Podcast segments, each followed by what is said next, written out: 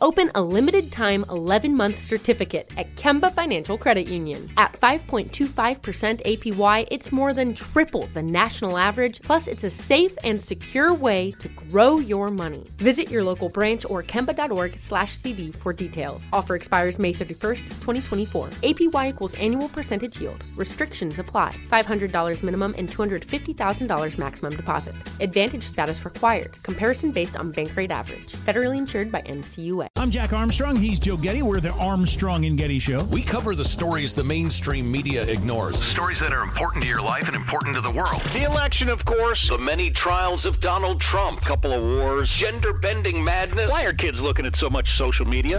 And we bring you the stories the mainstream media is on, but we do it without the left-wing media spin. Listen to Armstrong and Getty On Demand on America's #1 podcast network, iHeart. Open your free iHeart app and search the Armstrong and Getty Show to start listening.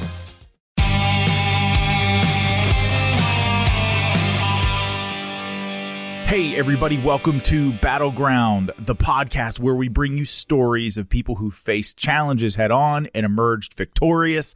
I am your host, Sean Parnell. I'm a combat veteran. I am a best-selling author. And in today's episode, we have a very, very special guest.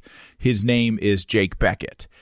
Jake is a pretty amazing guy. He's a former Division I college football player for the Arkansas Razorbacks. He's drafted by the New England Patriots. He played for the team. He won a Super Bowl with them.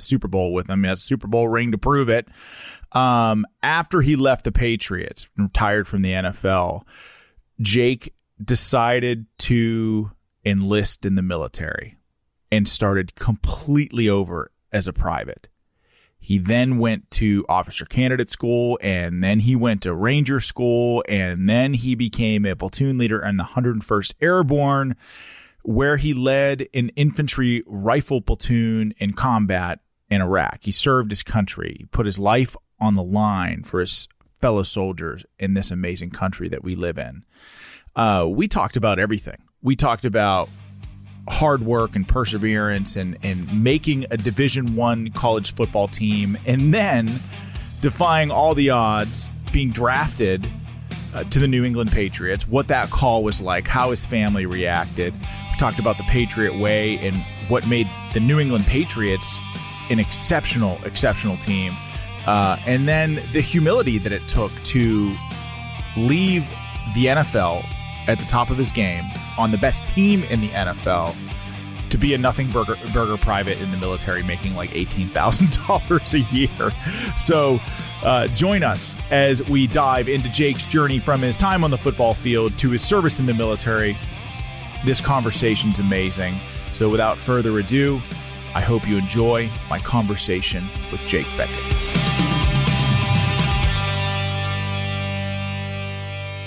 Jake Bequette, welcome to Battleground, man. It's great to have you.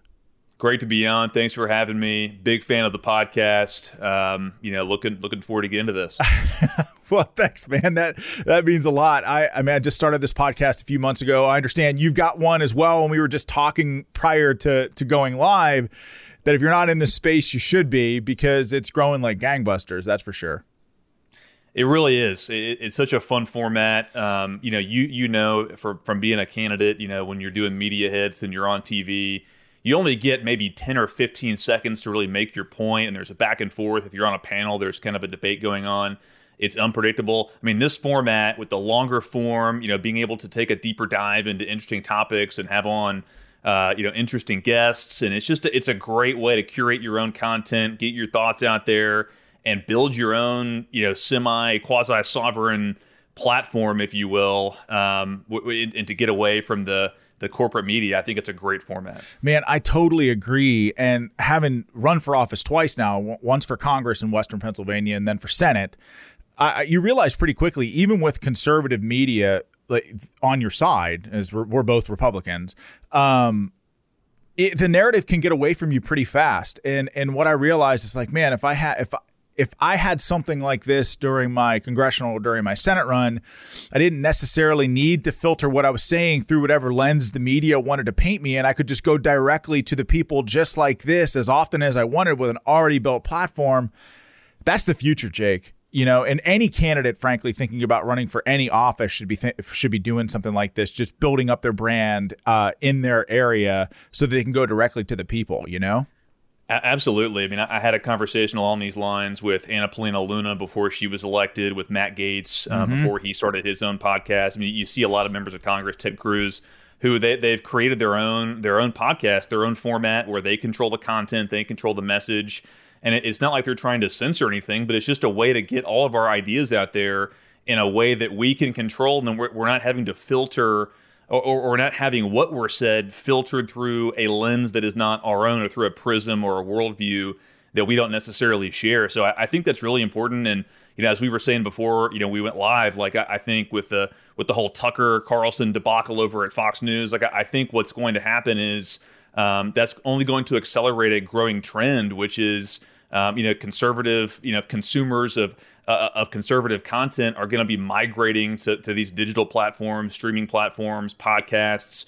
You know, very few people that I know who are around our age and even older are really watching these legacy cable channels. I mean, there's still a lot of people who watch the news, but I think it's gonna decline over time. It's gonna be more people who are looking for an alternative, and it's just an exciting space to be in. It is, man. So I want to talk about you for a little bit. I mean, just so viewers and listeners understand, Jake, you are a Division I football player, Arkansas Razorback, 2012 Cotton Bowl MVP, right? Also drafted by the Patriots, played for the Patriots, have a Super Bowl ring with the Patriots, and then ran for Senate in Arkansas in the 2022 cycle, which is an entirely different journey. If you've not done it, it's just something that you have to do to fully understand, but you do. So, Jake, give me a sense of what your childhood was like. And wait, I forgot the most important part of your bio, for God's sake. You were in the Army. So after you were a professional football player, you left the NFL, and then you enlisted and became, you know, an enlisted soldier, and then went to Officer Candidate School, and then an officer, a young officer for the 101st Airborne. So obviously you went to Airborne School, Ranger School, went to Iraq. You got to give me a sense of what your childhood was like to have that kind of a bio at what you were born in 89. So what, man, you're like 34 years old. Yeah, how the hell? I'm older than you. So I'm like 8 years older than you. I'm 41. How have you done so much in your life, man? You're only 34. Well, it's I appreciate that. It's been a great journey thus far, and you know, hopefully we're still in the early chapters. But yeah, I was raised in a sports family, in a football family. A lot of people outside the state don't know, but I'm a third generation Arkansas Razorback football player. My grandpa played for the Hogs back in the 1950s. That was before they had face masks. And he had the smile to prove it. I mean, he didn't have any teeth left by the time he was in his 60s or 70s. And then his son, both of his sons, one of whom is my dad, and my uncle Chris, Jay and Chris, they both played for the University of Arkansas back in the late 70s and early 80s. And then, you know, I guess I joined the family business. You know, I really dedicated myself to athletics at a young age. I was very blessed to be raised in a home that valued hard work. And, you know, my dad came to me when I was around 12 or 13 years old. And, you know, he was like, hey, you know, son, playtime is over.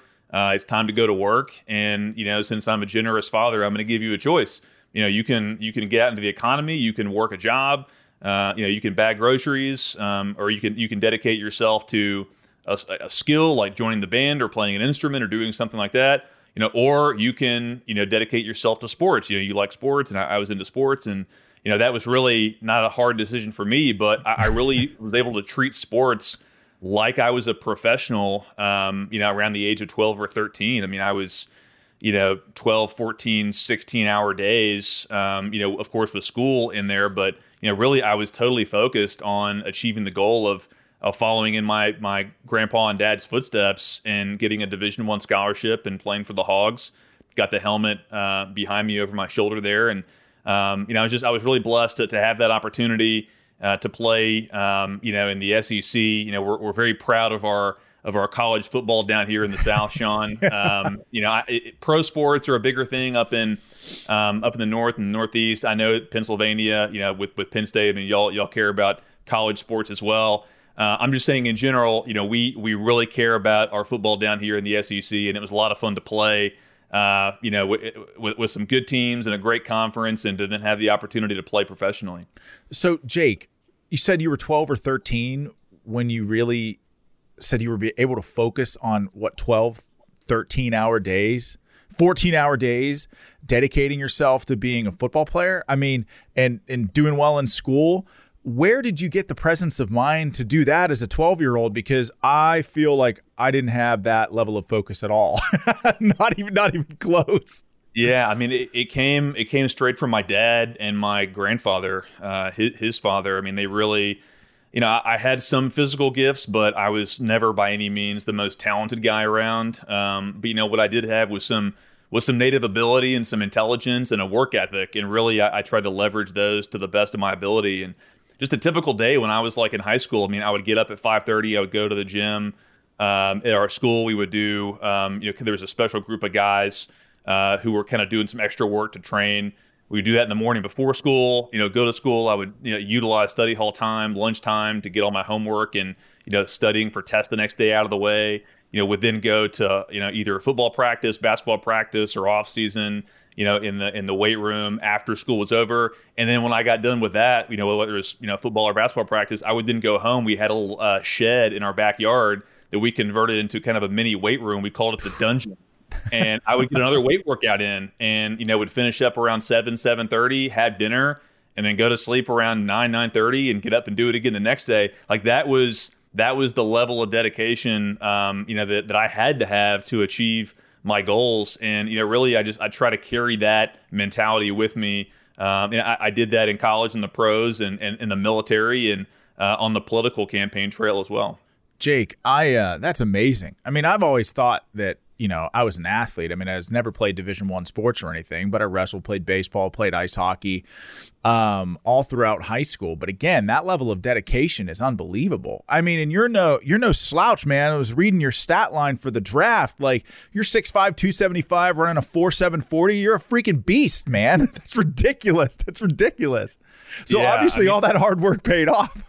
Yeah, I mean, something my grandpa told me when I was a kid always stuck with me. He always said, if you're only doing what everyone else is doing around you, you're only improving at the same rate that they are.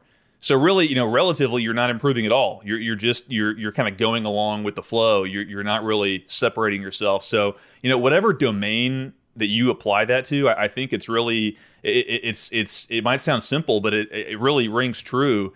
That, if you want to separate yourself, if you want to strive for true excellence in whatever field that you're in, you got to be willing to do what no one else around you is willing to do, and that's not always easy. People talk about it, but the proof is in the results, and that's something that I've tried to carry with me, that those lessons, in whatever endeavor I was pursuing. So. You've dedicated yourself to playing football. Let's say you're a junior, senior, and you're applying for colleges, and you're waiting to see if you've been accepted, or maybe you're going to some recruiting meetings. And I'm sure did you go to any other recruiting meetings other than just for the Razorbacks? Yeah, I wasn't one of these top 100 national recruits. I was a kind of mid-level recruit. I had some other good Division I offers, and that process is pretty interesting. But it wasn't like I had, Alabama, Notre Dame, USC, knocking down my door, Penn State. I knew that whenever Arkansas offered me, I was going to accept on the spot. I had the head coach at the time. He called me to formally offer me a scholarship. And I mean, before he could even get the words out of his mouth, I accepted. And he started laughing. I still, it was Houston Nutt, Coach Houston Nutt. We still keep in touch. He's a good man. And he was like, Jake, I've been in your shoes. Take 24 hours and think about this. I don't want you to make a decision emotionally. And I looked at my watch. I said, hey, Coach, it's 3:35. I'm going to call you at 3:35 tomorrow afternoon and tell you the same thing. And that's exactly what I did. I mean, I wanted to be a Razorback. As you can imagine, growing up in my household, that was the one thing that I wanted to do. And so, yeah, when I got the Arkansas offer, it was a no-brainer. Were you worried that maybe you wouldn't get one? I mean, I got to believe that you were.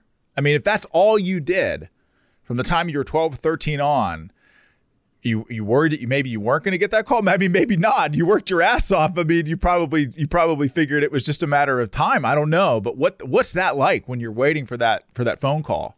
Yeah, I put a lot of pressure on myself. And, yeah, I mean, when you strive for anything, I mean, there's always that risk that it's not going to work out.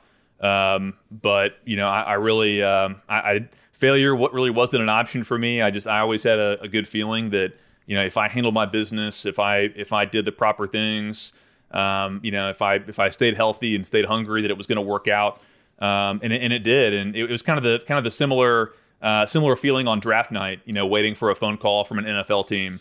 You know, that's a feeling unlike any other. You know, the NFL draft just happened over the past weekend, yeah. And you know, it's always fun. You know, looking back to see those guys with their families as they're waiting, because it's so stressful. You know, there's just time draws out like a blade. You can just feel the tension among the players. But really, you know, when you get that call, whenever it is, there really is no feeling like that, because I mean, not only do you know you're in for a pretty good paycheck, but you know that. You know, like everything, you know, all your hard work, you know, from the time you were a kid to that moment, it's meant something. You know, there's been a bit of a payoff, and, you know, it feels good to have a team want you like that. That they, you know, they care enough about you to write your name on that draft card and put their name next to your name. And it's just it's a great feeling, and it's fun for me every year to see those guys achieve their lifelong dream. Man, I want to ask you about the draft, so put a pin in that. I've got some questions about what that's like, but I don't want to skip over 4 years of your life as a Razorback. Today, I want to talk about something that's been on the minds of many Americans lately: energy independence. With rising energy prices and geopolitical tensions, it's more important than ever for our country to be self-sufficient when it comes to our energy needs. And that's where Deep Well Services comes in. They're a company that's not only dedicated to delivering top-notch services to the oil and gas industry, but they're also committed to the goal of American energy independence. With their cutting-edge technology and expert team of professionals, they're helping to unlock new sources of domestic energy and reduce our dependence on foreign oil. But that's not all. Deep Well Services is also a great American company that's hiring like crazy right now. And they're not just looking for anyone. They're seeking out talented and hardworking individuals who want to join their team and make a difference. And with competitive salaries and benefits, it's a great opportunity to not only work for a patriotic company, but also build a rewarding career in the energy sector. So, if you're looking for a job with purpose and meaning, or if you're simply passionate about American energy independence, then you should definitely check out Deep Well Services. Visit their website at deepwellservices.com to learn more about their company and career opportunities.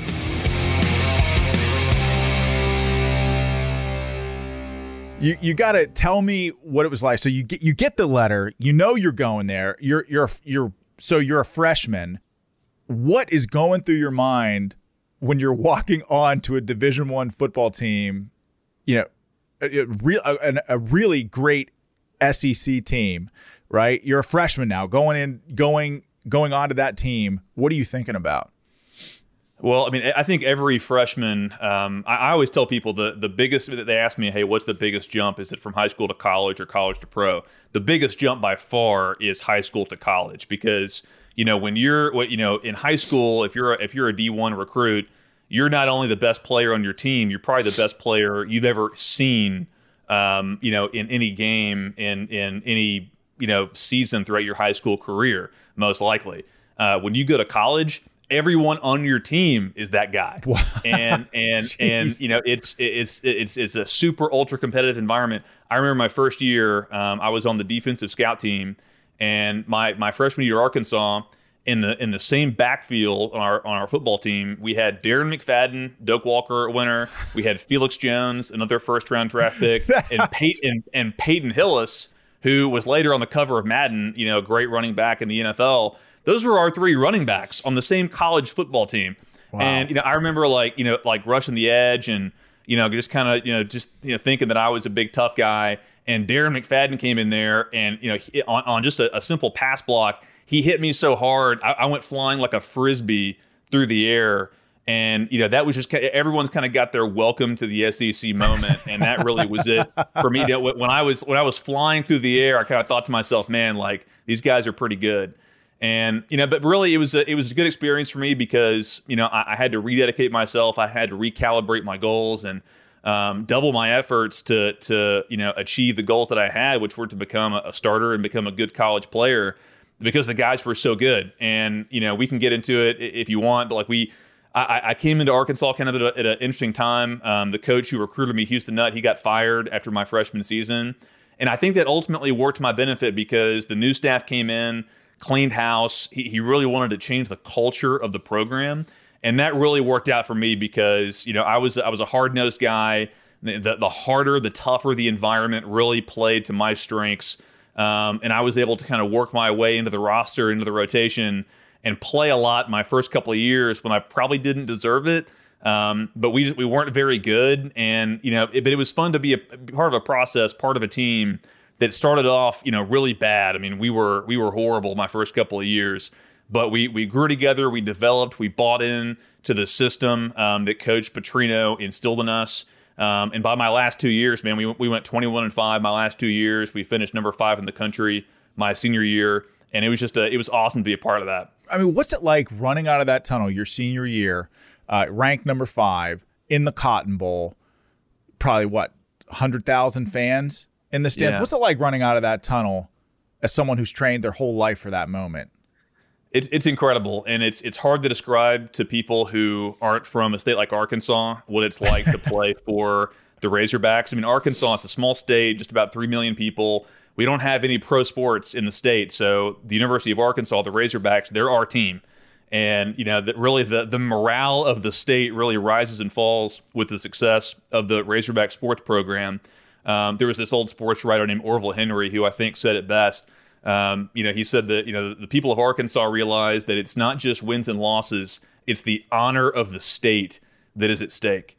And, that really that might seem like a joke, but it's 100% true. If you're from Arkansas or if you're from kind of an SEC school, Penn State might be like that for Pennsylvania, but it's really special here.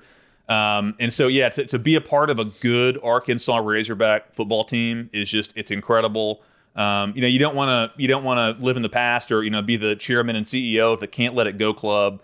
But, I had pride in looking back at those teams. And, I was a team captain twice. And, we had a great group of guys. And just to see our development and our bonding and just how we pushed ourselves, did the hard things.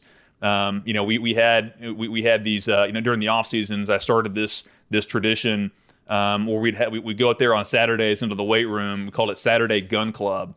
And, we would go in there and just have the music blaring, some guys just really getting after it in there. Just like totally sua sponte. I mean, no coaches there, no one supervising. It was just something we did. We actually got in trouble because some of our more redneck teammates, they actually brought guns to the Saturday Gun Club workout one time. That's that's part of being in Arkansas, which is kind of great, but yeah, it's that was the mentality we had, that we weren't going to be stopped, we weren't going to be outworked, we weren't going to be outplanned, we weren't going to be out-hustled, and it's just great to see the rewards of that. So that's leadership, man. Clearly team captain the last, you said 2 years? 2 years.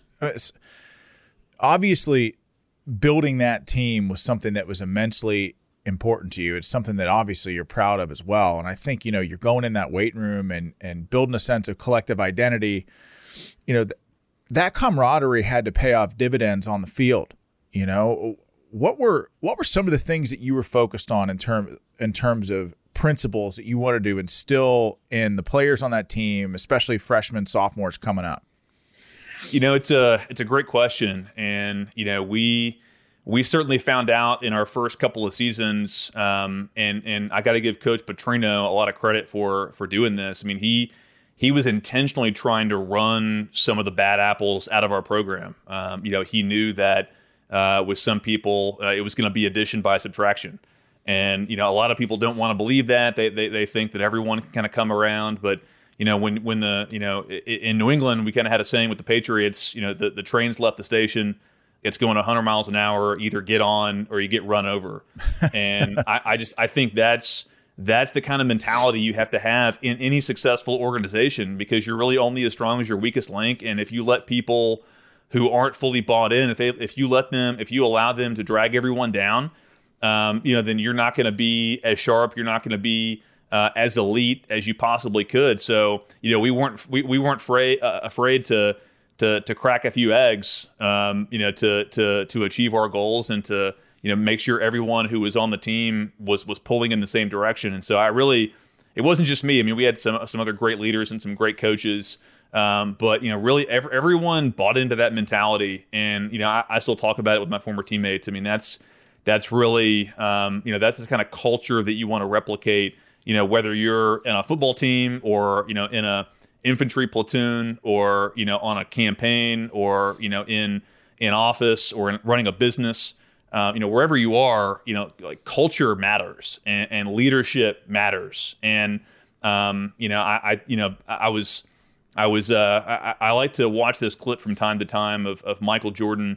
It was during that, The Last Dance series, on Netflix. And, you know, there's this episode where he talks about leadership and he talks about, his former teammates and him were both talking about, you know, hey, like, you know, Jordan, he wasn't a nice guy, and, you know, he wasn't everyone's buddy, and, you know, Jordan, he even got emotional kind of talking about it. He was like, you know, that's, you know, leadership has a price, and you know, creating a championship culture, you know, creating a winning culture, creating a winning country, you know, if we want to extrapolate it, you know, to America, that has a price. You know, you're not going to be able to be to coddle everyone. You're not going to have the luxury of, you know, just saying that, you know, whatever you want to do is okay. You know, just, yeah, you do you over here. I'm going to do me over here, but it's all going to work out in the end. That's not how it works. And in any successful organization, you know, I think that culture is present. I totally agree. And you know, I don't know if you've had this experience, but I know for me, you know, being on championship teams is something that has been extraordinarily rare in my life. And every championship team that I've been on, and that goes for like even business organizations or like in an infantry platoon, you know, I mean, any team that's elite, there's something there. There's a feeling that exists in the hearts and minds of the people that are on the team that just sets you apart. And it's difficult to put your finger on it at the time. But I look back on those moments, and one of the things that I feel like I was real blessed after being in the infantry and being a platoon leader in combat was that it gave me a sense of really what made up a truly great team and the ability to identify it. And it sounds like, you know, you're talking about thinking back on being the team captain your junior and your senior year as a Razorback. I mean, it sounds like you had a similar experience there. And I mean, obviously, you know, you go from you know, to put it simply, like a team that perhaps wasn't so good to a team that had 5 losses in 2 years, right? Is that what you said? 5 that's losses. Right. I mean, that's amazing. I mean, in a 4-year time period, you were able to turn it around that much is truly extraordinary, man. Yeah. And you know, I agree with everything you said, and really the results speak for themselves, and you really can't do it without that kind of culture. I mean, you know, just to skip ahead to the New England experience, you know, we call it the Patriot way. And, you know, I noticed this, it still shocks me to think about it, but, you know, we had other NFL veteran players who would come in to the program through trades or free agency. I mean, like big name players. I'm not denigrating these guys, but like Robert Gallery, he played 10 years in the league. Reggie Wayne, he'll probably end up being a Hall of Famer for the Colts. You know, Kellen Winslow. These guys came into the Patriots program, and after like a week of training camp, they went to Coach Belichick and said, "Hey, Coach, I'm going to retire. You know, this is I don't need this. You know, y'all are getting after it too hard. I'm not used to the way the practices run. I'm not used to the way this is. You know, things are being done here. So I'm just going to go ahead and retire." Well, like that's the level of intensity that you know, the Patriots organization, that's the level they were at. And that was set by Belichick, that was set by Brady. And really, it was a great preparation for me to go from, you know, what I experienced at the University of Arkansas, you know, to a team that was built similarly in terms of culture, being the Patriots. So let's talk about that for a second, Jake. So you're a senior. Is there some sense that you're going to get drafted, or like the coach is saying to you when you're a senior, you're like, hey kid, like you really got a shot here? Do those conversations happen? Yeah, I mean, as I mentioned earlier, I've always had goals. I've always been a goal setter. You know, I've had a goal sheet since the day I was, 12 years old. I'm telling you, man, that's crazy. I've got 5 kids of my own. I've got 2 girls that are both 12, and they are motivated. Don't get me wrong, but I don't think they have a goal sheet saying that they want to be a professional athlete yet. And I don't want to shortchange them. I could be totally wrong because I got 2 highly motivated 12-year-old girls, but still. Yeah. I mean, and it's not just, my dad, he always had it broken down into categories, athletic, academic, and then personal, spiritual, in different time frames, 3 months, 6 months, a year, and 3 years. So it's not just athletic, but I mean, yeah, like I first got the idea that I had the chance to play professionally my junior year of college. You know, I kind of had to recalibrate my goals. Like my goal was always just to kind of play at Arkansas and be a good player. And, I made all conference my junior year, and I started getting some attention from, the university brought in like some sports agents to talk to us, to talk to the guys who might have an opportunity to play professionally. And I was like, wow, like you think I had a chance to play in the pros? And they're like, yeah, man, like, you're 6'5" and you can run and you've got production. And so, that was it kind of clicked for me. Okay. Like, I can play at the next level. I knew that the draft process is pretty interesting. I played in the Senior Bowl, which is an all-star game for college grads. Then I went to the NFL Combine in Indianapolis, which I'm sure a lot of guys who follow football know what that is, where you work out and do all the drills. And then from the intervening time between that and draft, NFL teams can work you out individually.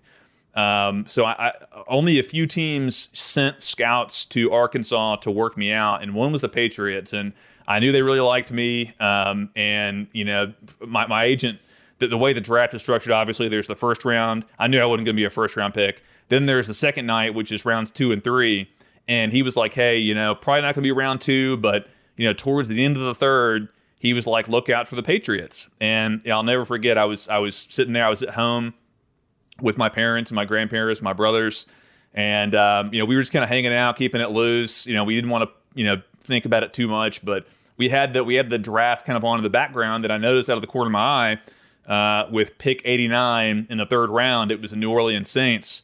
And then right after that, pick 90 was the New England Patriots. And when it said the Patriots are now on the clock, my phone rang and it was an unknown phone number. And I was like, man, I bet that's them. That was it was Coach Belichick and Mr. Kraft, the owner of the team, and it was just an amazing feeling. Oh man, I was going to ask you, what are you doing? Waiting on the call. Like, are you like Brett Favre, like laying there on a bed in a pair of jean shorts? With like Jordan, yeah. Like, yeah.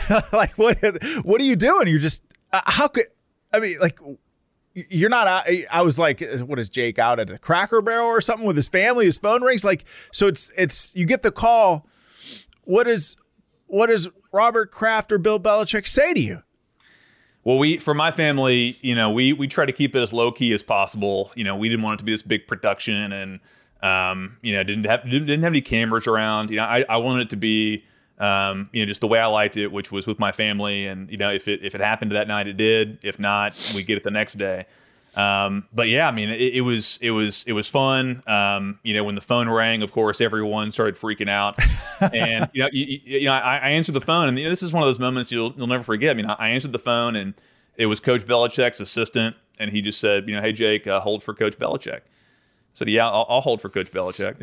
And, Bill gets on the line and just his classic, monotone. He's like, hey, Jake, we're going to pick you right here, pick 90. Really excited to get you on the team.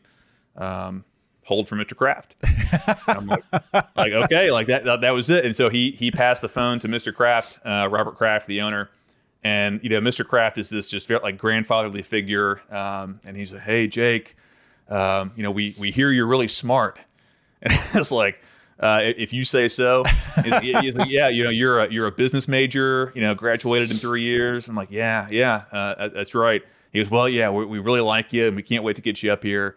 And that really was it. You know, they handled the logistics. I flew up there the next day, and it was just a fun night. You know, we really celebrated that night, and it was just a whirlwind. I mean, your life's about to change, and you know, for me, I lived my entire life in the South. Most of my family is from Arkansas and Texas, and you know, I'd been to the Northeast briefly, to New York and DC, but I'd never been to Massachusetts, had never really, been up in New England. So it was a new experience, a culture shock, but man, it was a blessing to be up there and be a part of the Patriot way. So what did they do? They flew you up the next day. Did they at least fly you first class? Yeah, I think they flew me first class. I mean, there's you know, not a lot of big jets coming in out of Little Rock airport. Yeah. But you know, we got up there, and you know, it really was just kind of an initial visit to meet the coaches, and I met some of the other guys who were drafted around me. We had an amazing draft class that year. We had the Patriots traded up, which is rare. They traded up into the first round and picked two first-round picks, Chandler Jones and Dante Hightower, two guys who had freaking incredible careers, and who have made a lot of money. And we had in my class Tavon Wilson, who had a great career, Nate Ebner, who just finished up like a 10-year career. I mean, we had a lot of guys who did really well. It was a great draft class, and so you know we got to know everyone. And you know, really, it was about 2 weeks after that where I moved up to Boston permanently, and you know that's when you get into rookie minicamp, and you really, you know, you either jump on the train or you get run over. Man, I have so many questions. So you're up in New England and Gillette, right? And yeah. So you get the call from Belichick, right? And he's like his little monotone. Like, by the way, as someone who is run for office, I know you appreciate this, but how Belichick deals with the press, I absolutely love. To this day, his press conferences are amazing. His press conferences are amazing. Yeah, he's the best. So you're on the same team then. You get drafted in 2012. You're on the same team with Tom Brady. Oh, it was Rob Gronkowski on the team in 2012. Oh, yeah. And Ron was on the team. Hernandez as well. Yeah, right. That's that whole team. Did you learn anything from those guys? Yeah, it really was. I mean, maybe not Hernandez, but maybe Brady. I learned what not to do from Hernandez. Yeah. But yeah, I mean, being around Tom Brady, I like to tell this story. You know, the first full team meeting that we had to start the 2012 season was in May, I believe, of that year, after the draft in April. And that's when all the vets came in for minicamp. And, you know, it was, you know, Bill was kind of giving his recap of the previous year that the team had just lost the Super Bowl to the Giants the year before. Oh, my gosh. I remember. In 2011. And so. Was that the one with Plexico Burris caught the one-handed pass? Was that? No, well, that was David Tyree. That was the year. That was 2007. That was after the perfect season. The 2011 Super Bowl. That was the one in Indianapolis. That was just a close game, and the Giants won. Mario Manningham had that long catch down the sideline. Oh, I remember. Yeah, it was just another the Giants just kind of had the Patriots number, man. Tom Coughlin was a hell of a good coach. But anyway, so Bill was kind of giving his recap of the season, and I'll never forget. So Tom walks in, and you know he takes his seat in the team meeting room. It's you know just like an auditorium, as you can imagine, and you know he sits there front row center. And I'll never forget. You know Bill's kind of giving his expectations for the season, and I'm sure it's the same speech that Tom had heard 15 times before that, and would hear 10 more times after that. But you know there Brady was, and he was sitting in his seat, and he had his notebook out. And he was sitting up in his chair, and he was furiously scribbling notes, just paying attention to everything Bill was saying. You know, was very engaged. You could just tell with his body language. And I mean, that had an effect on the team. I mean, if Tom Brady, the greatest quarterback of all time, is sitting up, taking notes, paying attention, engaged. If he's doing that in this nothing meeting, then you know what does that mean for me, for a no-name rookie, for all these other guys who were just trying to make the roster? And so, really, that was part of the genius of the Patriot way is, obviously Belichick set the tone. He was the boss. But the most important guy, and I say this, in college football, the most important guy in the room is the head football coach. In the professional game, the most important guy in the room is the starting quarterback.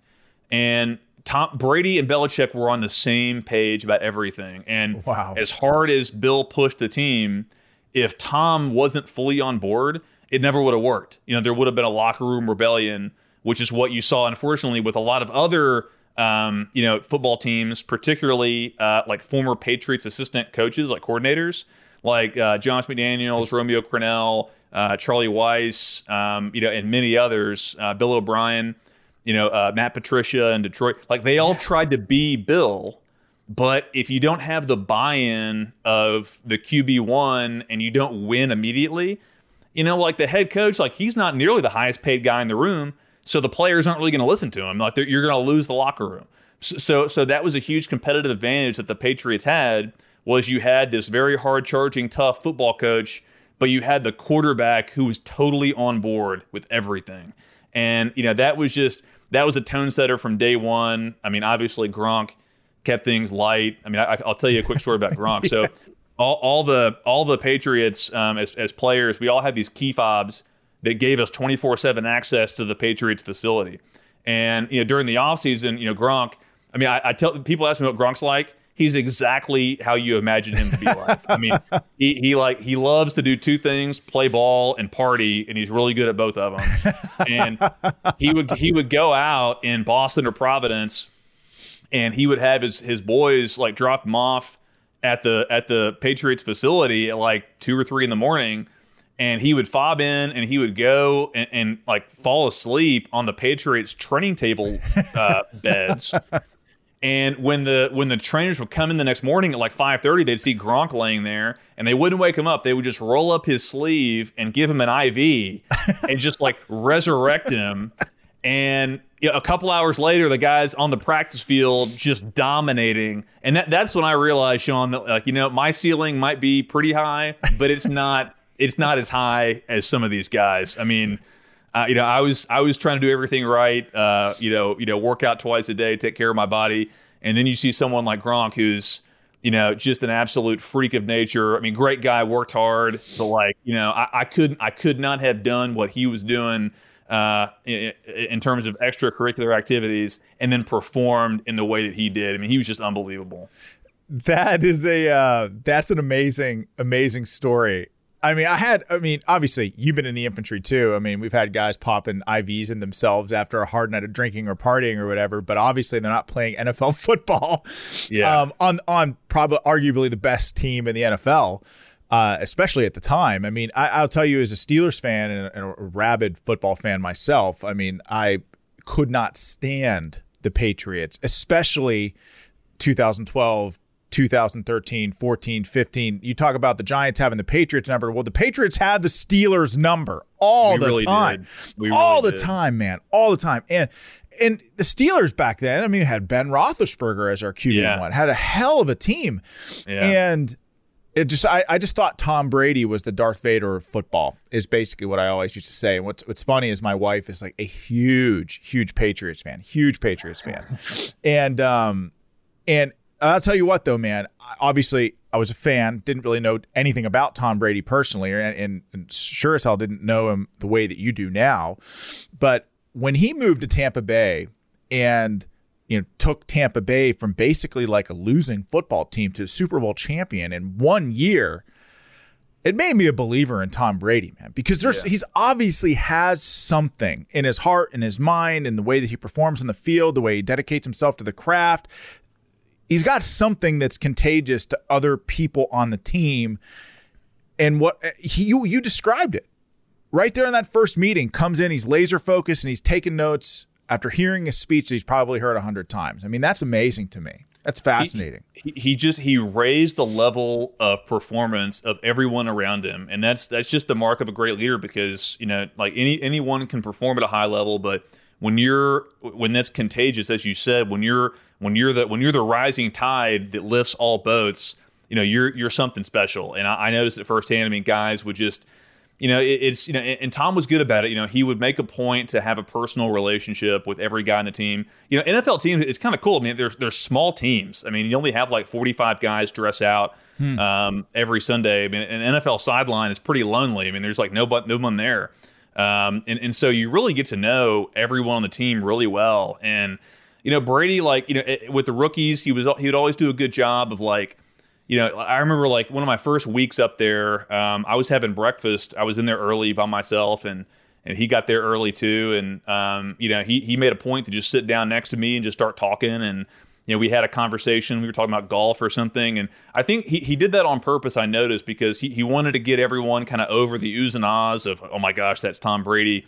Because, like, once you get over that, you know, you realize that, you know, he's just a man like anyone else. And, you know, obviously he's the greatest quarterback of all time, in my opinion. But at the end of the day, he's still a man. And, you know, he bleeds just like we bleed. And he's got emotions and a family. And, you know, it's just, I think that was important to make him, to kind of humanize himself to the rest of the players so we could have a good working relationship. And, you know, I played some offense my last year in New England. And, you know, I got to experience firsthand, like, what made him so great as a quarterback. I mean, like, when you're running routes, and, you know, say you're a tight end, and, you know, you see cover two, where, you know, you've got split safeties and you're running the seam, like, you know, the ball's coming to you, you know, like, you know that you're the right read. And, like, if you know, say, like, I mean, nothing against some other quarterbacks, but, like, if say, like, Jimmy Garoppolo or one of the other backups was in the huddle, you know, like, hey, like, maybe he'll see you, like, maybe the pass will be on the mark.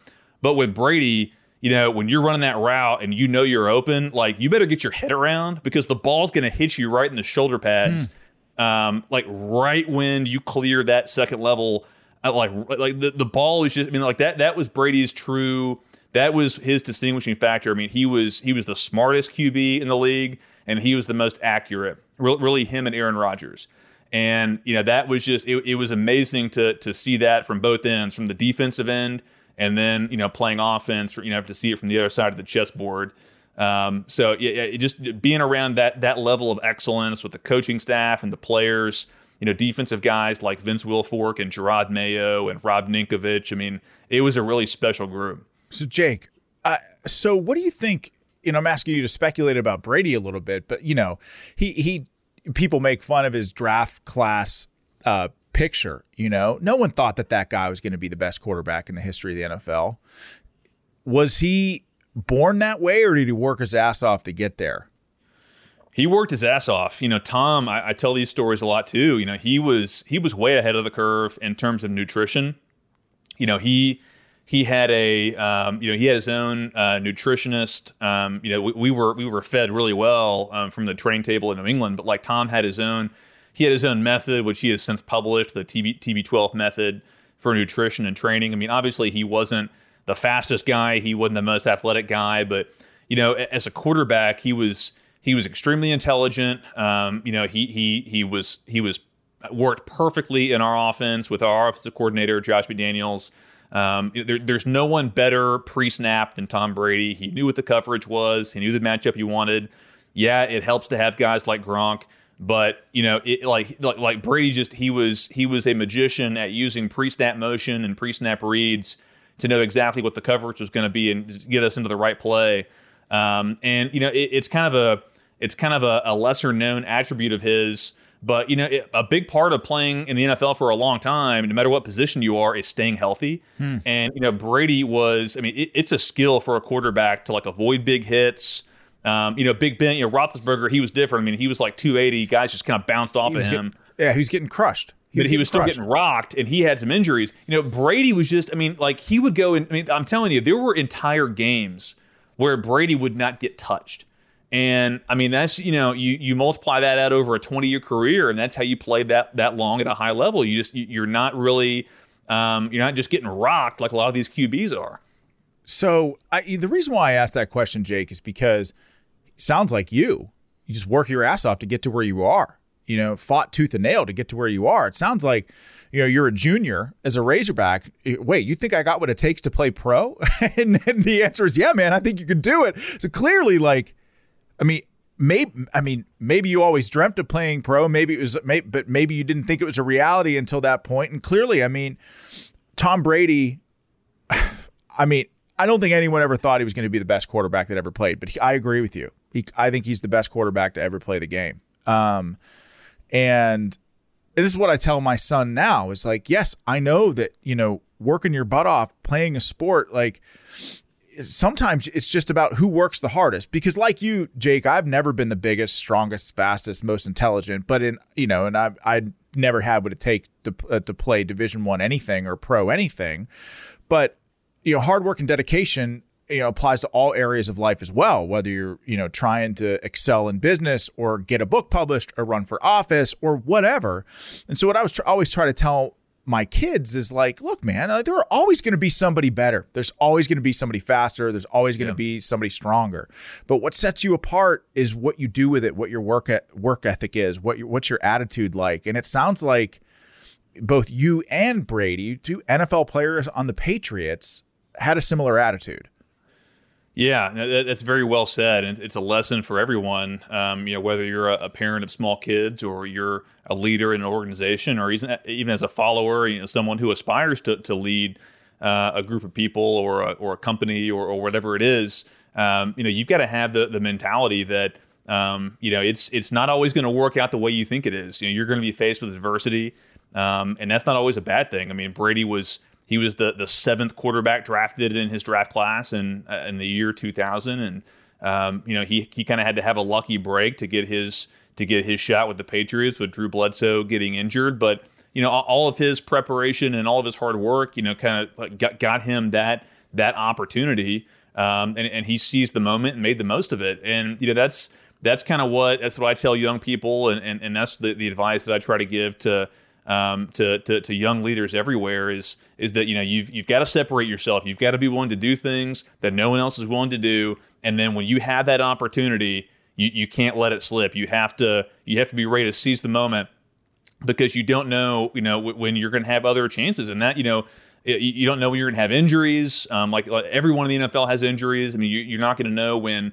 When you're in the military, when things are going to go wrong and there's going to be a leadership shuffle or, whatever it is, you don't know whether you're going to get the deployment or not, but your job. And that was kind of Bill's mantra, Belichick's mantra, was to always do your job and, not ignore the noise, focus on what you can control. And when you're called upon to act and to do your job, you're ready to do it. Man. So you're on the Patriots. You end up getting a Super Bowl ring with them, Jake. And you transition off the team. Do you have an injury or something like that? Yeah, I had a really unfortunate streak of injuries. Had a knee surgery, a shoulder surgery, and a core surgery, like basically all at once. Oh. That after 4 years, that pretty much knocked me out of the league. So you transition, and now you're an ex-NFL player. How old are you at this point? I was 26. So you're 20. So you're 26 years old, and then you make the decision to enlist in the Army. Where the hell did that come from? Yeah, that's the question my parents were asking. It's crazy. So I mean, there's a little more to the story. I got hurt, and I was out of the league, and I was kind of at a crossroads. Like I knew that, just to back up a little bit, there was a guy who was a very influential part of the Patriots organization.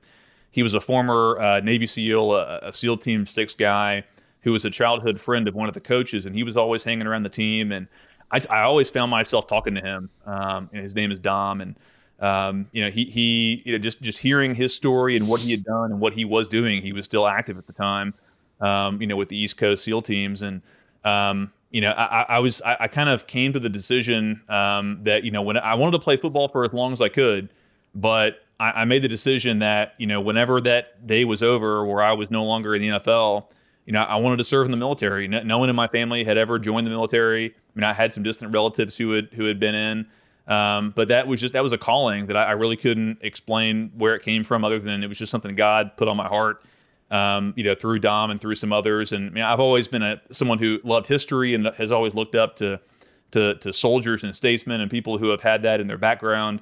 So I got hurt my fourth year, and I was kind of like, I can try to hang around the league for a couple more years and see if I can make another roster, or I can just, take all these surgeries and, take some time to get healthy and then go to the Army. And so I actually went to law school for a year. I went to Georgetown Law in Washington, D.C. And my original game plan was to get my law degree, get my JD, pass the bar, and then go in. I still wanted to do infantry, but I figured I would still be young enough. And my dad's a lawyer. Like I've always, I always wanted to just have a legal education. Never wanted to practice law, but I figured why not.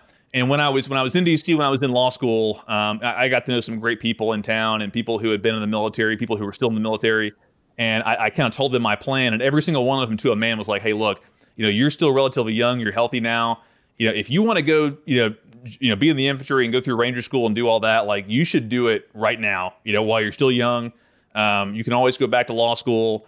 And I really thought about that and prayed about that for a long time. And after my first year of law school, or first year and a half, that's when I decided to drop out and join the Army.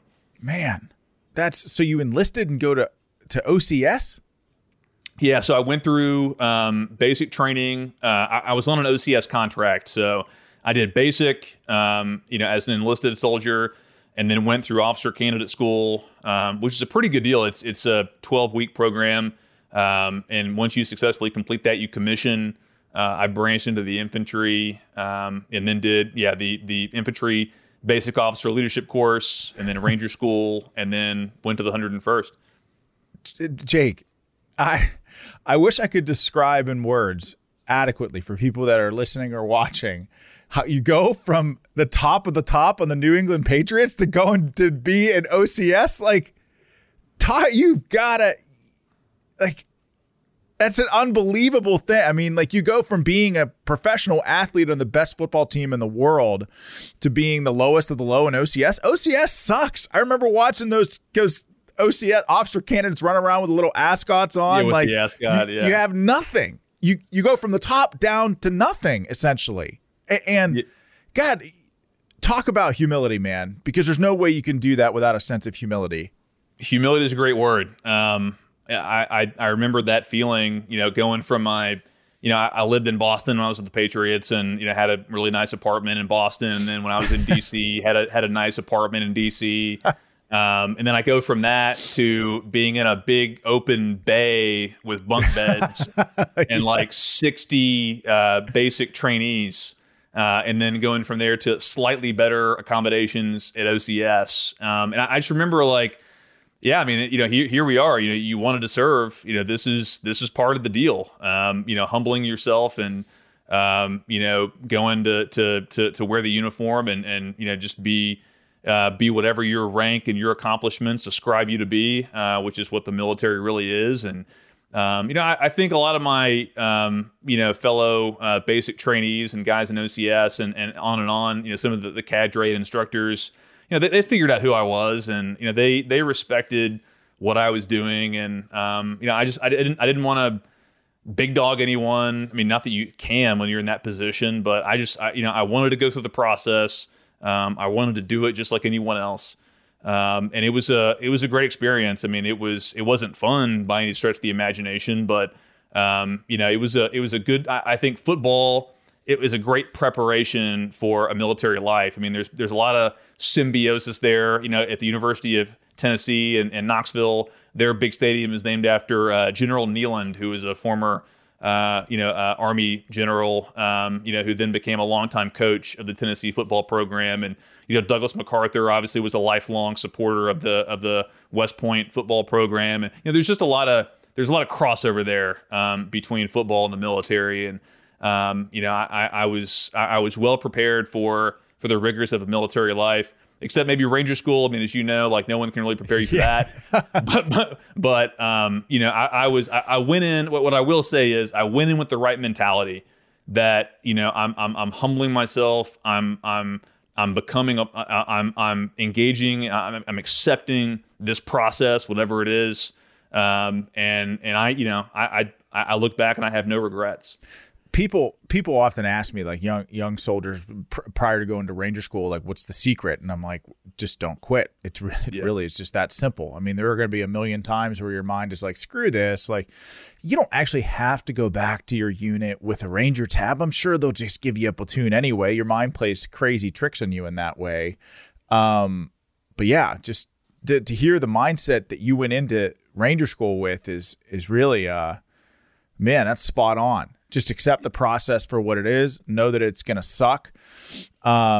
Just commit yourself to not quitting, right?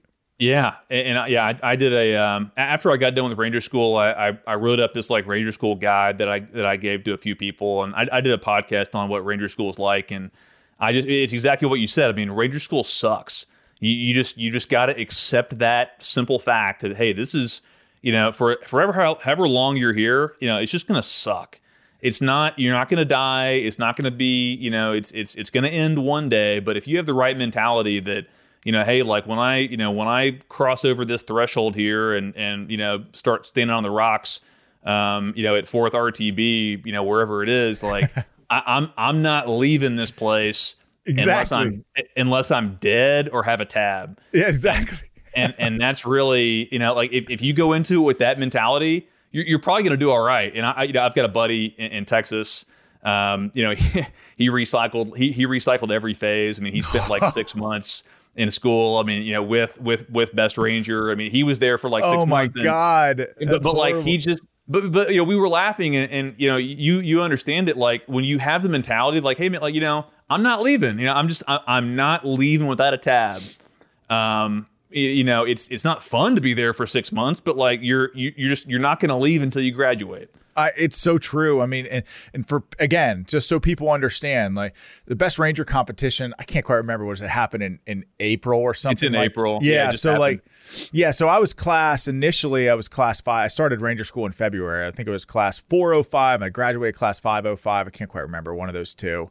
Yeah. But yeah, I recycled my first phase. I recycled into Darby. So I wasn't a day one recycle. So I got to do the patrols over, but I knew that if I failed that next go around, I'd be stuck in limbo while Best Ranger was going on for like 3 weeks, where you're just doing nothing but painting rocks black and gold and like raking leaves in the wood, doing every shit detail that there is around Fort Benning. Moving sandbags from here to there. Yeah. And so I went into Ranger School. I was 6'1", 225 pounds, running 6-minute miles. I left that school 160 pounds. Yeah. I mean, it's brutal. It's brutal. Yeah. I went in like 242 and came out right at 200. My mom cried when she saw me at Victory Pond. I tried to warn her. I was like, hey, you know, I don't look very good right now. You don't. See, you don't. I mean, it's crazy. It's crazy. But, you know, that was, I mean, I'll put that experience up with anything else. I mean, just that sense of accomplishment and just knowing that, you know, like, you know, getting your tab doesn't make you some kind of a super soldier, but, you know, at least your soldiers and your platoon know, hey, like this guy at the bare minimum, like he did something that was really challenging. You know, he had what it took to get through that process. You know, he's got some leadership ability. He's got some skills. He's got some toughness. And that's, you know, that's really, you know, that's what that meant. And I was very proud to do that, as I'm sure you were too. I mean, yeah. And you're right. It doesn't make you a super soldier, but it just gives you a sense like, hey, I did it.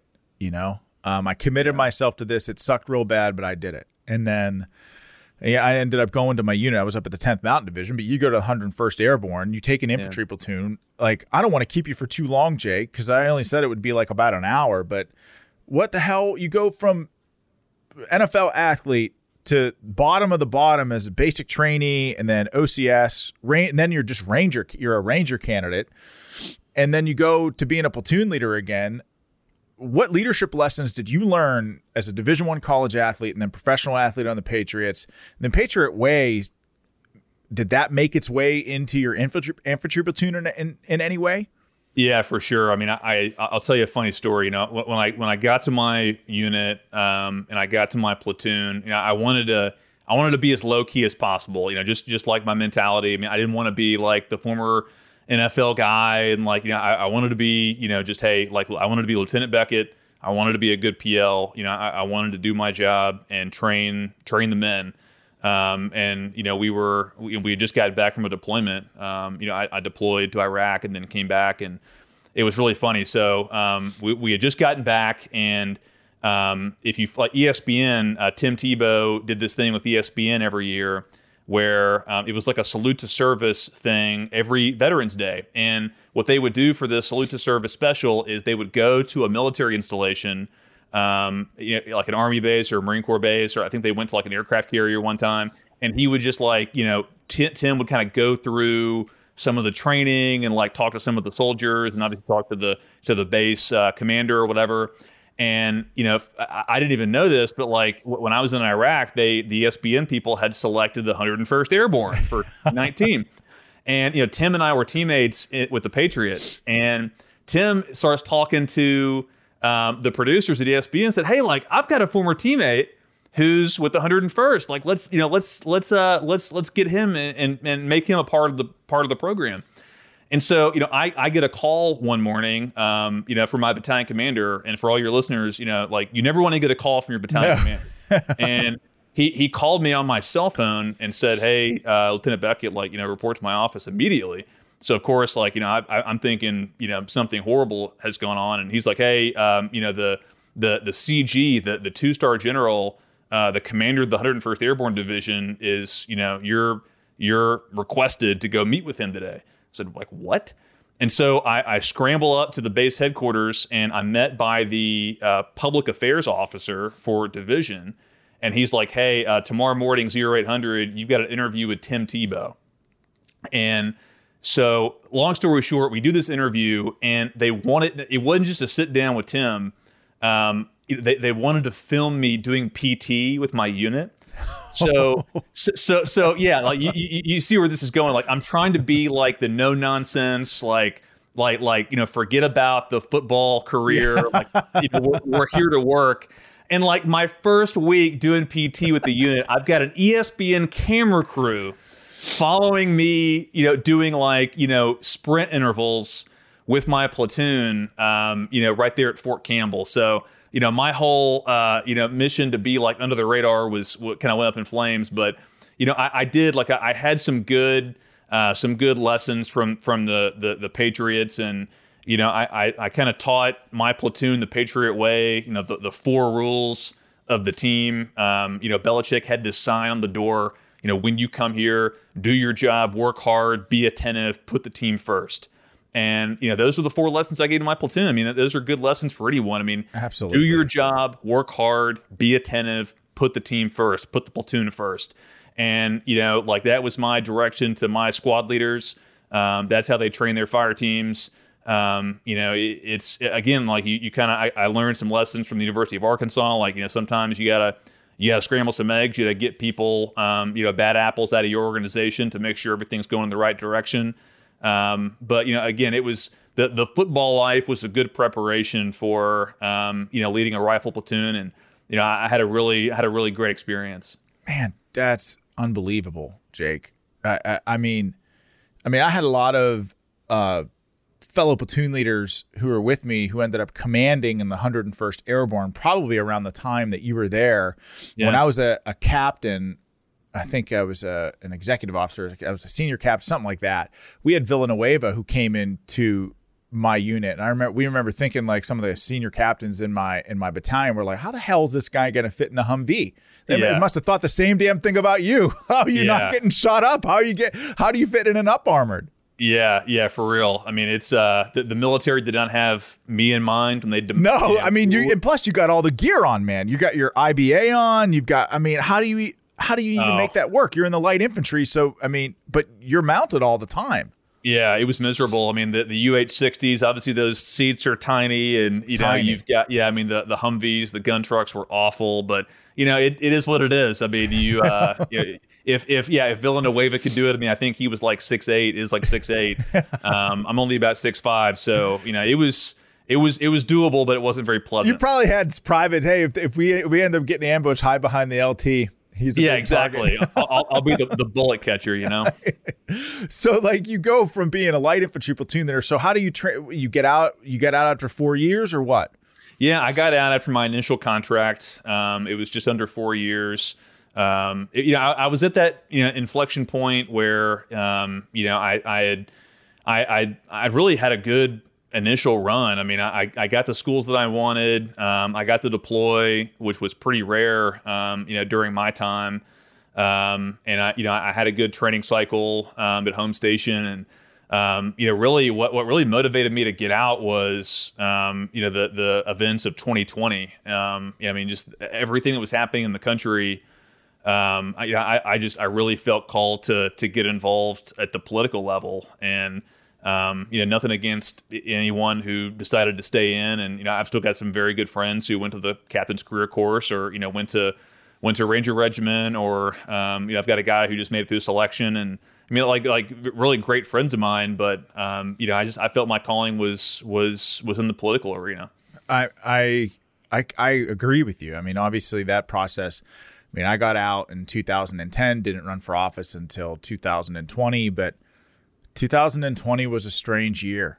I'll tell you this, like the Democrats absolutely, and we'll get into that. I mean, I don't want to drag this out too long for you, but I definitely want to talk about your Senate run, because you were an incredible candidate. I mean, one of the things that I realized very early on when I was running is that politics, campaigning, meeting the people, it's the best thing in the world. I loved that part of it, but so much of it is like, 7th, 8th grade, middle school bullshit, like where you're getting attacked on things. It's like, wait, I've been a public figure for 10 years and now you're attacking me on this. Like, what are we in junior high? Yeah.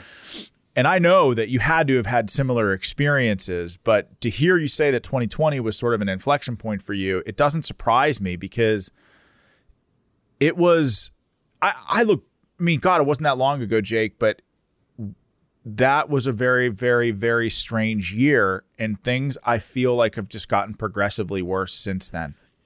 No, I truly believe, and not to be overly dramatic, but I think 2020 was a turning point year for our country. In a lot of ways, the social contract was broken irreparably. Even in red states, in places like Arkansas, we had casinos and strip clubs and liquor stores were open, but churches and schools and businesses were closed. And that that's the kind of thing. People want to just kind of forgive and forget. You got people like Fauci out there who are saying, "Oh, we just got to let bygones be bygones." Like, no, we haven't even addressed. Like, we haven't even begun to address what happened, and that's a subject for a different podcast probably. But that's what really motivated me to get involved, is because clearly our political leaders are failing. They were, especially on the GOP side, in my opinion, in these deep red areas, they were totally unequipped to meet the moment. I mean, for a lot of recent American history, unfortunately, we have outsourced political leadership in our republic to people who are just not equipped for bold and courageous leadership. They're just kind of middle managers, and that's fine when things are on the glide path, and we're the last industrial power standing after the destruction of World War II. Anyone could run America and things would be fine, but those days have passed, and now we're at a point where we need great leadership, and we have people who are in power who are totally unequipped. Just constitutionally for what's necessary. And so, it has been good to see, people who kind of have that leadership gene, if you will, striving to get involved in politics. It's really hard to break into that, as you and I know, and other great candidates across the country who were, unsuccessful in the past couple of cycles. Hopefully there'll be other opportunities for other good people to run in the future, but these people, these politicians, the career political class and the consultants and the media and everything that's kind of in conservative ink, as we call it, they're not going to let go easily. This is their life's work. I mean, they've built up these institutions to enrich themselves, to give themselves self-esteem, kind of a semblance of meaning. These are the people who I call the nerds. The people who were getting stuffed in lockers in high school. This is their thing. Like, politics is their thing. This is kind of it's a revenge of the nerds situation, and they're not going to let the real leaders, take away what they think is rightfully theirs. So it's going to be hard. I mean, that was, one of the one of the benefits, I think, of Trump, getting involved and obviously winning in 2016 was he kind of changed that dynamic at the national level. But we've got to change that dynamic at every level of politics, local, district wide, and statewide. So it's an ongoing process. It's going to be a brutal process. It already has been. It's hard sometimes to stay optimistic about it, but I firmly believe that God put us here in this time, in these circumstances for a reason. It might have to get worse before it gets better, but I've made a commitment. I'm going to stay engaged in this fight. I know you will too, because we need good people. It's revival or bust in America.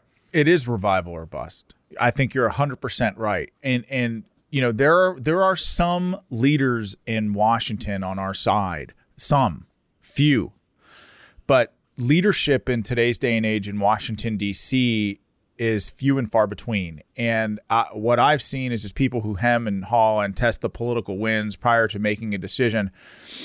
And I lament that fact because, you have consultants who would say, well, don't take this position. Don't speak, especially like at the tail end of 2020 going into the 2022 cycle. I talked about, I went after Fauci a lot. And some people were like, oh, you shouldn't do that. Most Americans like him. I'm like, no, he's a crook. He aided and abetted people who locked this nation down. As a candidate in 2020, I had people calling me every day, Jake. I'm losing everything. I can't go talk to my loved one who's dying alone. My father is trapped in a nursing home and there's nothing that I can do. My business is bankrupt and there's nothing I can do.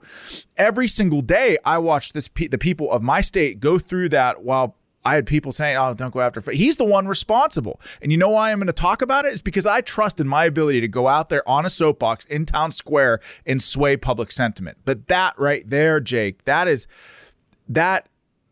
I know that you have that, but there are so many politicians that are afraid to take stances that require the ability to sway public sentiment one way or the other. And as a conservative, it's really difficult because you have the entire media industrial complex standing against you that just do nothing but lie as a matter of routine and in service of whatever political goals that they have. You have Hollywood, who is completely stacked against you. You have almost the entire education system completely stacked against you. But that's why this moment that you're talking about, I think, requires such a unique style of leadership, one that you, Jake, are well equipped to handle. Well, I appreciate that. And I think you're exactly right, because it's one thing that unites, the left and the phony right in D.C., what we call the uniparty. One thing that unites them is defeating outsiders, defeating people who are actually going to speak the truth, as you were against Fauci when it wasn't popular. Of course, that's popular now. But, there's in politics, there's no bonus points for being early, for being right early. I mean, ask Pat Buchanan. Pat Buchanan, I mean, if you haven't read any of Pat Buchanan's works, your listeners, go read some of his stuff. I mean, he ran for president in 1992 basically on the platform of everything that you're hearing today. And just because he was right 25, 30 years ago, doesn't mean it doesn't make a hill of beans of a difference. Being right early doesn't matter at all. Actually, it makes you a villain. Actually, it makes both sides of the political aisle unite against you because you're bad for business. And that's what we're fighting against. And I kind of use this metaphor to talk about, kind of a football metaphor again. Like, it was kind of funny when, if you notice after NFL games, if you're watching, like after the clock has run out, you'll see both teams kind of going onto the field to kind of slap hands and like take pictures. And, we used to get like some hate mail and stuff on social media from like fans who would be very upset to like see like Patriots players, like, kind of joking around after a game with like the Jets players because the fans are like, wait a minute, like I hate the Jets. Why are you so chummy with them? Well, that's how that's how DC is. There's this fake fight, red team versus blue team. And at the end of the day, at the end of the game, they're taking pictures on the field. And we as the people or the fans are like, wait a minute, like there's a real battle going on in our communities But we've got this fake opposition, this fake, just this noise that's happening in the media and in Washington. There's very little, real debate taking place. That's why I thought the battle over the speakership was one of the very few instances in the past 10 years or so where you get to see real politics at the cutting edge happen in real time on the floor. There's a reason why in D.C. these politicians, they want to minimize that as much as possible. They don't want open debate. They don't want people to be exposed to parliamentary procedure and to hear these things actually discussed, Democrat versus Republican. So, I say all that to say this is that, we've got to find a way as real leaders, as outsiders, we've got to find a way to cut through that noise. I think, these types of platforms, these podcasts are going to be a way to do it, to reach people where they are without going through the filter of people who are, their interests are aligned with the status quo. That's what a lot of folks don't understand about a lot of conservative media is that, their bottom line is predicated upon sustaining this system, sustaining the uniparty, sustaining the fake fight, politics for the sake of politics, politics for the sake of who wins the election. Like, if we don't win on policy, then these elections don't really matter at all. Like it's about moving the needle. That's why I ran, because it's a huge problem in these red states. Where you've got a lot of these politicians who are just, they're worse in my opinion than Democrats because. They're kind of controlled opposition, and they because they're in safe red states and safe red districts, they're never going to lose to a Democrat, so they can basically just act like Democrats. So it's a battle that we is really just beginning. We've got to step back and realize that the left, the victories they're seeing right now are the result of a 75 to 100-year process of conquering American institutions. And, we've got to have the mindset, I know a lot of people, they want Caesar to ride on the white horse, there might be some kind of a, shot in the dark candidate who comes in out of nowhere. But really, at the end of the day, we have to build our own institutions, and we have to have our own 75 to 100-year process to rebuild and retake, this country or whatever is left of it. That's a long answer, but that's really kind of the way I see things in terms of the state of play. I'm not gonna sugarcoat it. I'm not gonna tell people what they want to hear. I'm not gonna say that Red Wave 2024 is gonna save us, because guess what? Red Wave 2010, Red Wave 2014, the Trump phenomenon 2016, Save America 2020. It didn't work. So we've got to be honest with ourselves. And we've got to take a step back and say, hey, what we're doing isn't working. We keep investing all of our time, effort, energy, and money into this same process that is not giving us good outcomes. And so we've got to start thinking about things in a different way, be more innovative. I completely agree. One of the things that I learned both in my run for the House and for the Senate is the number one quality that Republican voters, our base, want in a candidate is their ability to fight and not back down on what their principles are. And to truly represent them and be willing to stand on the parapet and take shots if need be. Not ingratiate yourself with the media in the hopes that maybe someday you'll be a celebrity walking on the red carpet at the Met Gala. No, screw that. If you're a Republican or if you're a conservative or somebody who believes in this country, the heart and soul of this country and the Constitution, you have to be willing to fight like hell to save it, because our opposition, and when the Democrats talk or the radical left, I come from a family of union Democrats. Yeah. The Democrat Party today ain't the party that they were 50 years ago, right? They're not. And so we have to be willing to fight and stand on the line and oppose people who want to fundamentally transform this country. And when they talk about fundamental transformation, they mean tearing down what was. Well, I think, hey, America, maybe we have, some spots where we can improve, what country doesn't. But this is a pretty damn great place to be. And anyone who's traveled around the world and seen what happens in other countries knows that America is the light in the world. And we have to continue to fight to protect this for our children and our children's children. I agree. As part of the campaign here in Arkansas, I got to know a couple of families, and they were families who, one family came to America from the country. Now it's Zimbabwe. Then it was Rhodesia. And the other family, came to America from Cuba. And, both of those countries were taken over by, hard left Marxist revolutions. And, these people are just, they'll tell anyone who will listen to them that what they're seeing here in the United States are, they're seeing some of the same harbingers of what they saw in their homeland, that was eventually taken over and conquered to the point where it was unrecognizable and they had to flee for their lives. And, those are the stakes. And we have to be honest with people.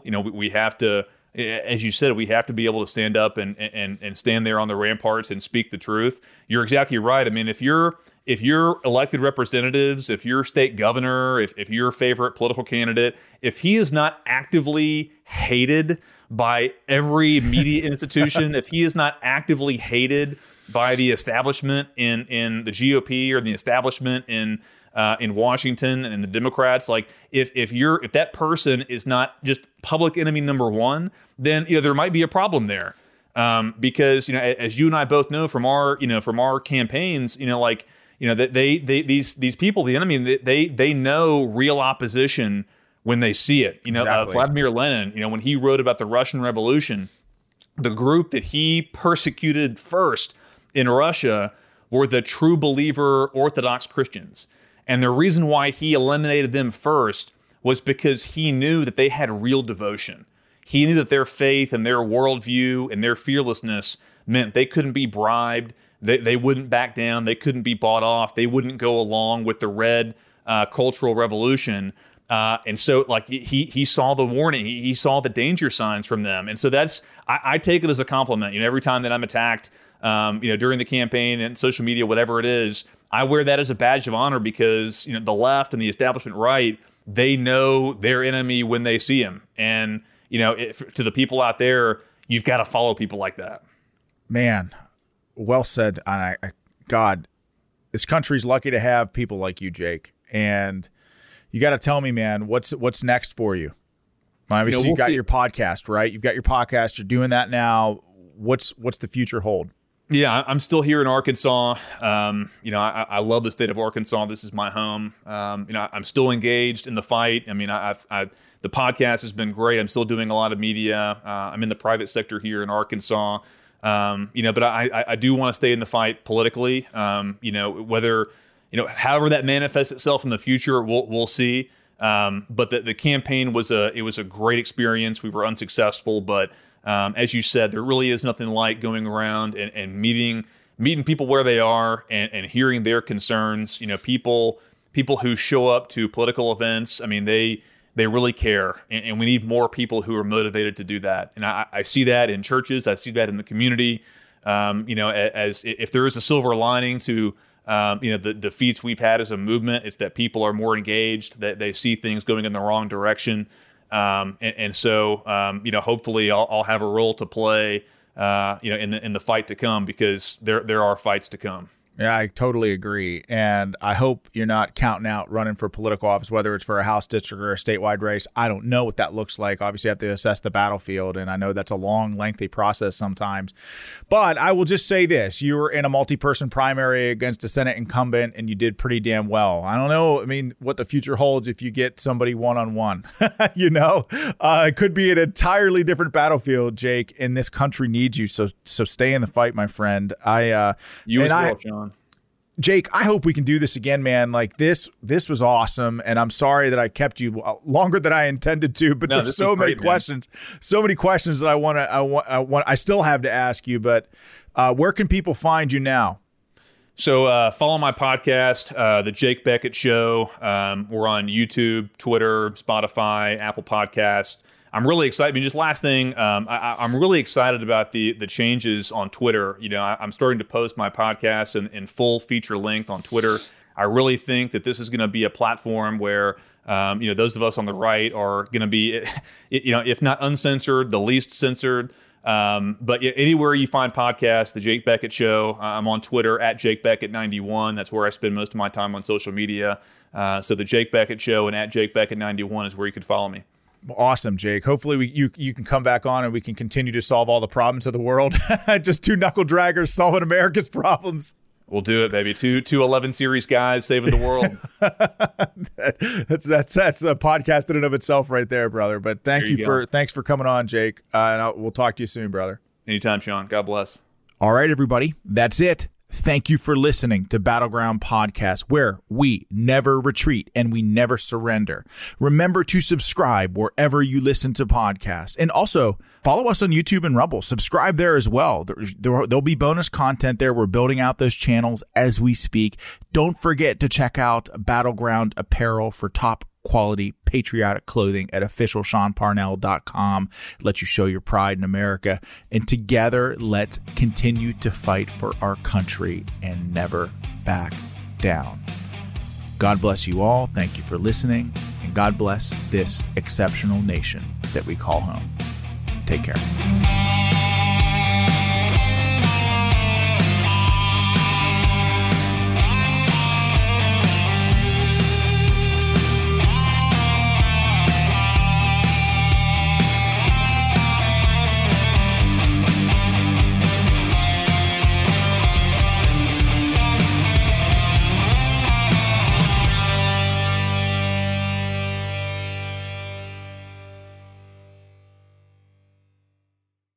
Open a limited-time 11-month certificate at Kemba Financial Credit Union. At 5.25% APY, it's more than triple the national average, plus it's a safe and secure way to grow your money. Visit your local branch or kemba.org/cb for details. Offer expires May 31st, 2024. APY equals annual percentage yield. Restrictions apply. $500 minimum and $250,000 maximum deposit. Advantage status required. Comparison based on bank rate average. Federally insured by NCUA. I'm Jack Armstrong. He's Joe Getty. We're the Armstrong and Getty Show. We cover the stories the mainstream media ignores. The stories that are important to your life and important to the world. The election, of course. The many trials of Donald Trump. Couple of wars. Gender-bending madness. Why are kids looking at so much social media? And we bring you the stories the mainstream media is on, but we do it without the left-wing media spin. Listen to Armstrong and Getty On Demand on America's #1 podcast network, iHeart. Open your free iHeart app and search the Armstrong and Getty Show to start listening.